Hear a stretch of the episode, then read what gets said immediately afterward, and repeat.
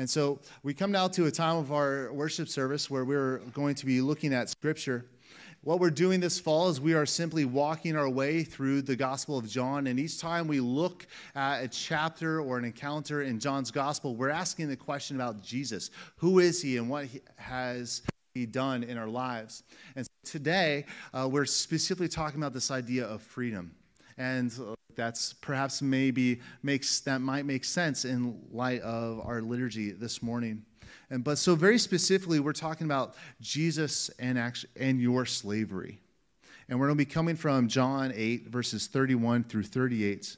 I'm reading from the English Standard Version, and you can follow along in your worship guides. You can follow along on the wall behind me, or you can follow along in your own Bibles. So, this is John 8, 31 to 38. Let's give our careful attention to the reading of God's word, which is given in love for you. So Jesus said to the Jews who had believed in him, If you abide in my word, you are truly my disciples, and you will know the truth, and the truth will set you free. They answered him, We are offspring of Abraham and have never been enslaved by anyone. How is it that you say you will become free? Jesus answered them, Truly, truly, I say to you, Everyone who practices sin is a slave to sin. The slave does not remain in the house forever, the son remains forever. So if the son sets you free, you will be free indeed. I know that you are offspring of Abraham, yet you seek to kill me because my word finds no place in you. I speak of what I have seen with my father, and you do what you have heard from your father. This is the gospel of our Lord Jesus Christ. Praise be to Christ. Let me pray for us. Father God, we thank you for your word that you have given in love for us, that your, your word is useful for helping us grow and to be challenged and corrected in our life with you. And so, Father, we pray that you would be with us now as we consider your word, that your Spirit would be working in our life to reveal both our sinfulness, but also revealing your amazing love and beauty before us. In Christ's name I pray. Amen. As we begin to think about Jesus and your slavery, here's a question to begin with What illusions of freedom do you have? What illusions of freedom do you have? If you go through the old city in Philadelphia, you'll certainly walk by all these taverns that would have their paraphernalia and memorabilia uh, that would remind you of the Revolutionary War. And a common sign that these wonderful taverns would put up would say this We have no sovereign here. We have no sovereign here. That is what people would put up on their in their taverns, perhaps in their homes back during the colonial period. And this is the American way. We have no sovereign here. We do not have a king. We do not have a queen. We do not even know the words to God save the queen.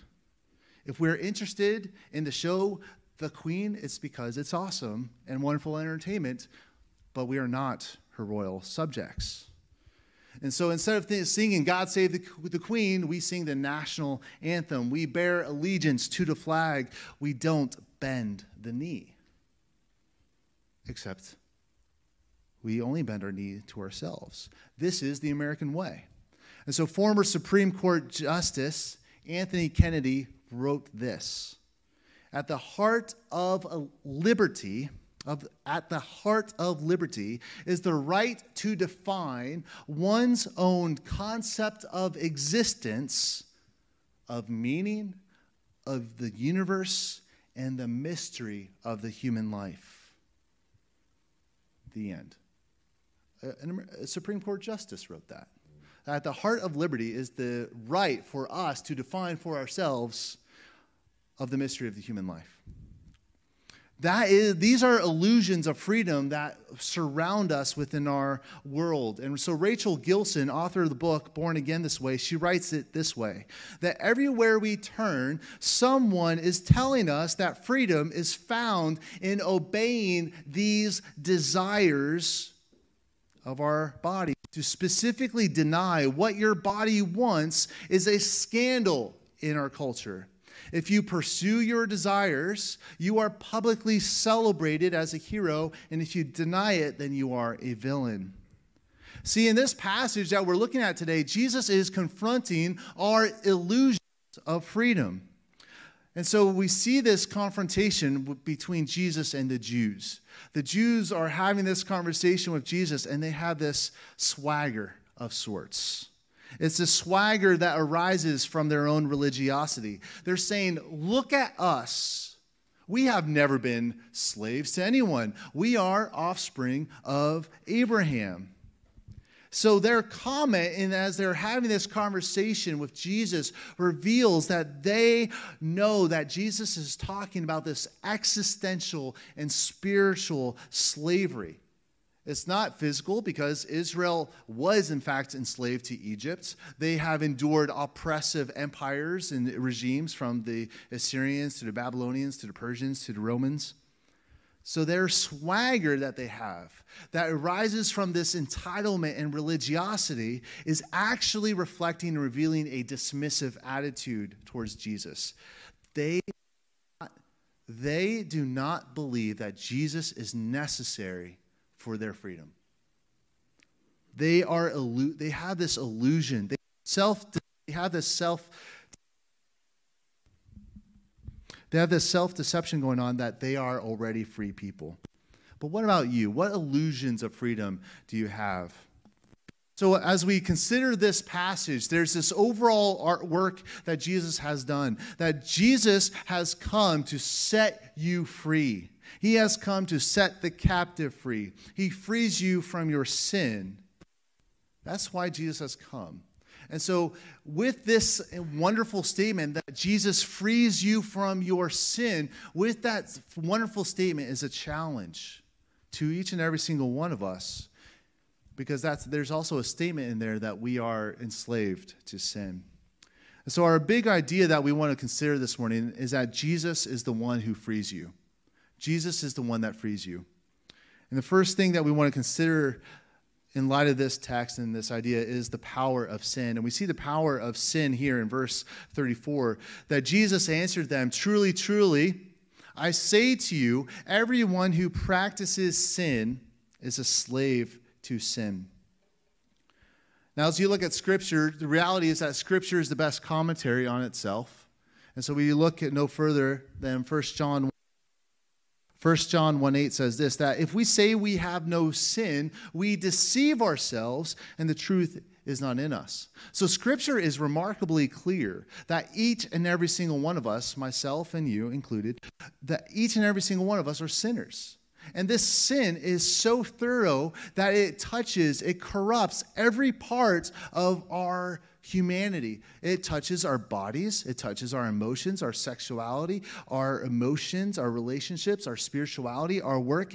Every single part of you is touched by sin. Every aspect of your life has been corrupted by sin. And so, horrifically, this even impacts the desires of our hearts. And that there's a pattern to sin as well that emerges when we consider sin even more thoroughly. Here's James 1 14 and 15 that every, each person is tempted when he is lured and enticed by his own desires. Can you just think about that? That we can sin simply by following our desires. Keep going in 15. Then desire, when it has conceived, gives birth to sin, and sin, when it is fully grown, brings forth death. Friends, scripture is clear.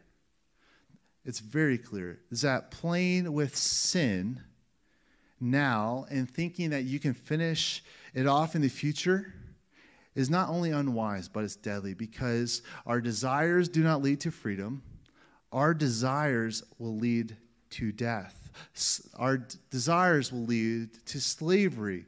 And so our desires don't lead to freedom, it doesn't lead to life, it leads to, to death instead. And so every single time that we sin, we are feeding this pattern of death in our lives. And this is something that we need to be incredibly honest with. That every single time we sin, we are feeding this pattern of death in our lives. Because I find that Christians, and in fact, the church has a similar problem with the Jews. That neither one of us wants to admit how thorough and how deep sin goes within our lives. Here are a few examples of what I'm talking about. That men may confess a struggle with pornography to other men, claiming it is a struggle when it is really an addiction. Now, if you pretend that sin is not a big deal, if you pretend that sin is not a big deal, that actually denies spiritual slavery. If you pretend it's not a big deal, you rob Jesus of the power to change your life. And so, as we, I mentioned, pornography and sexual brokenness right there, that's also common, not just with men, but also women. Why do we pretend that sexual brokenness is just, is just a men's issue? And overlooking that it doesn't happen is actually the same thing as denying our sinfulness. So Jackie Hill Perry, she, she expressed it this way that when I was a new Christian, I was introduced to the typical nature in which some Christians speak of their lives in the loveliest terms.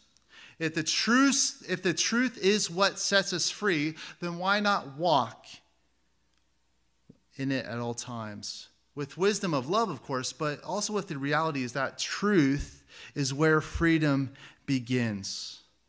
And so, certainly, the, this battle of your own sin certainly might not be sexual brokenness, but perhaps it is most likely may be a critical spirit, self reliance, self sufficiency, and much more. And so, Jesus, with this statement, he is demanding radical honesty of us. Does sin have power over your life? Because we sin and when we turn our attention to sin, it has power over us. But Jesus came to break the power of sin. That Jesus came to set us free from spiritual slavery. And so, as you think about the power of your the sin in your life, the wonderful gospel reality is that Jesus is the one with the greater power. And this is the second point that Jesus is the one who has the greater power. Verse 35 and 36 the slave does not remain in the house forever, the son remains forever. So if the son sets you free, you will be free indeed. Right here, we have a brief parable before us where there's this contrast. This is how slaves are treated, here are how sons are treated. As you think about that contrast, sons inherit while slaves do not. The son stays, but slaves come and go.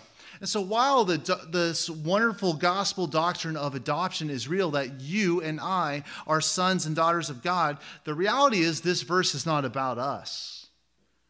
Jesus is not talking about us here in this verse he is talking about himself because Jesus is the Son of God. If you recall Jesus' baptism, you, you heard the Father's voice boom from the heavens This is my Son in whom I am well pleased. And so, what we find in Jesus that he is the Son. He remains in the house forever. He reigns over all things. God has given him everything. And if God has given him everything, don't you think he can also liberate you as well? That's what Jesus is getting at. That the Son who reigns over all things is the one who liberates you and sets you free. This is why Jesus says that he has come to set the captives free. And so, what we need to understand these verses, we need to understand verse 32 in light of these verses. When Jesus says that you will know the truth and the truth will set you free, what's Jesus talking about here? Because it's tempting to think that just because you know a doctrine, you may be free. It may be tempting to think just because you know an idea, then you will be free. But Jesus is not talking about any intellectual, abstract idea. He is talking about himself. Jesus is the truth incarnate. Jesus is God incarnate. The truth is, is that Jesus is speaking about himself, and this, is an, this should be incredibly encouraging because the truth is a person. You can love a person, you can know a person. This is wonderful because when Jesus says the truth will set you free, this is a deeply personal and intimate reality. This is something to rejoice in. That freedom that Jesus is talking about is not obtained by a list of do's and don'ts. Freedom is obtained through a person. And you can know a person. You can love them. You can depend on them. And true freedom that Jesus promises us, this true freedom comes when we depend upon the Son. If you know the Son, then you will be set free. Think about the sins in your own life. Consider gossip. Do you realize that gossip may occur because you want to look good and significant? You want to look better than the other person? Consider your grudges and your resentments. Do you realize that resentment arises from being wronged and you are holding on to this idea that you are the judge? The wonderful gospel reality is that God created you he crowns you with glory and honor. He calls you the precious apple of his eye, that you are significant to him. You are significant to him. That he loves you with a passion that sent his son to the cross. That you are his son or his daughter. You are not an orphan. You are his children, a part of his family. And this new, this new belonging this love provides new energy to pursue faithfulness and obedience. See that even while you disobeyed God, while you wronged God, He forgave you. That's the wonderful gospel reality. And it's all because Jesus has the greater power. He defeated sin and death. He did that on the cross. He did that through the resurrection. He rescues you from spiritual slavery, and then He is united to you. And that same resurrection power, this always blows my mind. The same resurrection power that rose him from the dead is alive in you. The same spirit that inspired scripture resides in you. Freedom Real, the, the wonderful truth is, friends, that freedom is what God wants for you. God is for you and He is not against you. That is the wonderful gospel reality. And it's all because of Jesus. And Jesus has this wonderful and greater power to defeat this power of sin in your life. So, this brings us to the third point of true freedom. True freedom. It's in verse 31 and 32. This freedom that Jesus invites you to is actually just that it is both an invitation and a promise. Perhaps you recall his words from Matthew 11 that he says that my yoke is easy and my burden is light.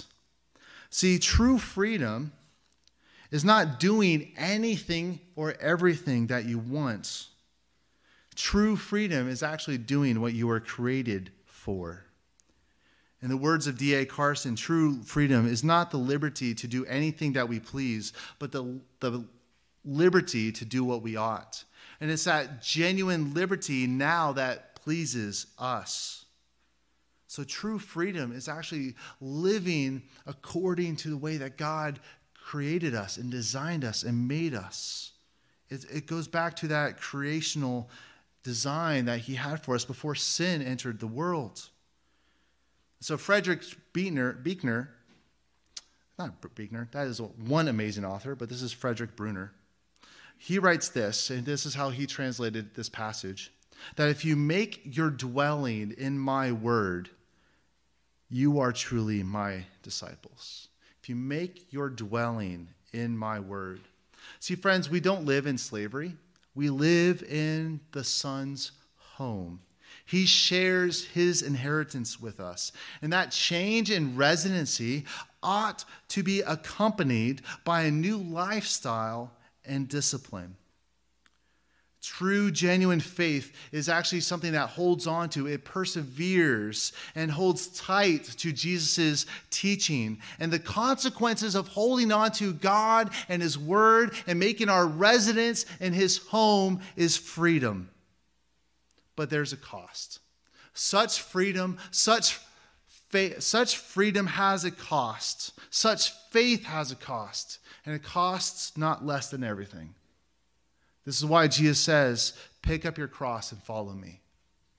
Pick up your cross and follow me. Rachel Gilson, to quote her again, and I commend her book to you, she unpacks this as she walked this path very specifically.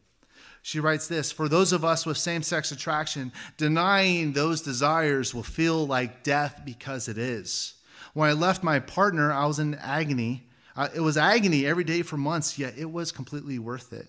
Just as Jesus had promised that we would gain our lives only by losing them. The goal is to faithfully say no to those desires, a willingness to crucify them instead of coddling them. A crucified enemy may spit threats from its cross, but it no longer has true power. And perhaps my attractional patterns will never change, and they have not changed for the past 15 years. But that does not undermine the fact that in Christ I have the power and the obligation to say no to temptation and yes to God. We are never promised relief from the presence of dangerous desires, but we are promised power to fight victoriously. And so, friends, the reality of our lives is that we are called to count the cost, to pick up our cross and follow Jesus. And uh, how Rachel described that is like, that is death. That is death, where we say no to ourselves and yes to, to God. We need to count the cost. And so that, that may for you look like considering your lifestyle, your relationship, your hobbies, internet habits, friendships, or much more. But Jesus calls you to count the cost. And that's something that we do. That there's a deep lesson here for us as a church as well. That the ch- if the church is to cultivate this type of Jesus bought and this Jesus wrought freedom, then we need to learn something about the church. And I'll end with this.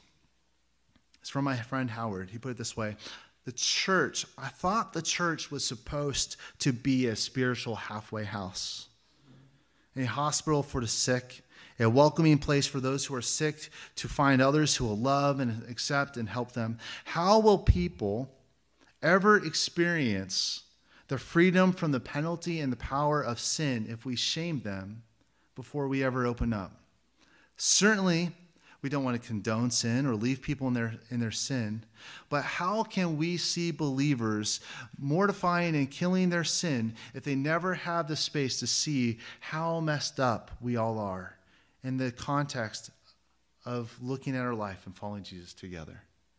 That's the calling that we have as a church. And it's, so it's the point is not missed on me that there's this beautiful passage just a several a few verses earlier in the same chapter where Jesus sees this woman and he says to her, "Has anyone condemned you?" And the answer is no. He says, "Well, neither do I. Go and sin no more." See, Jesus is the one who rescues us from sin. He rescues us from our spiritual slavery, and it's because he offers you and offers each and every single one of us life and the freedom because of who he is and what he has done for you. Let's pray.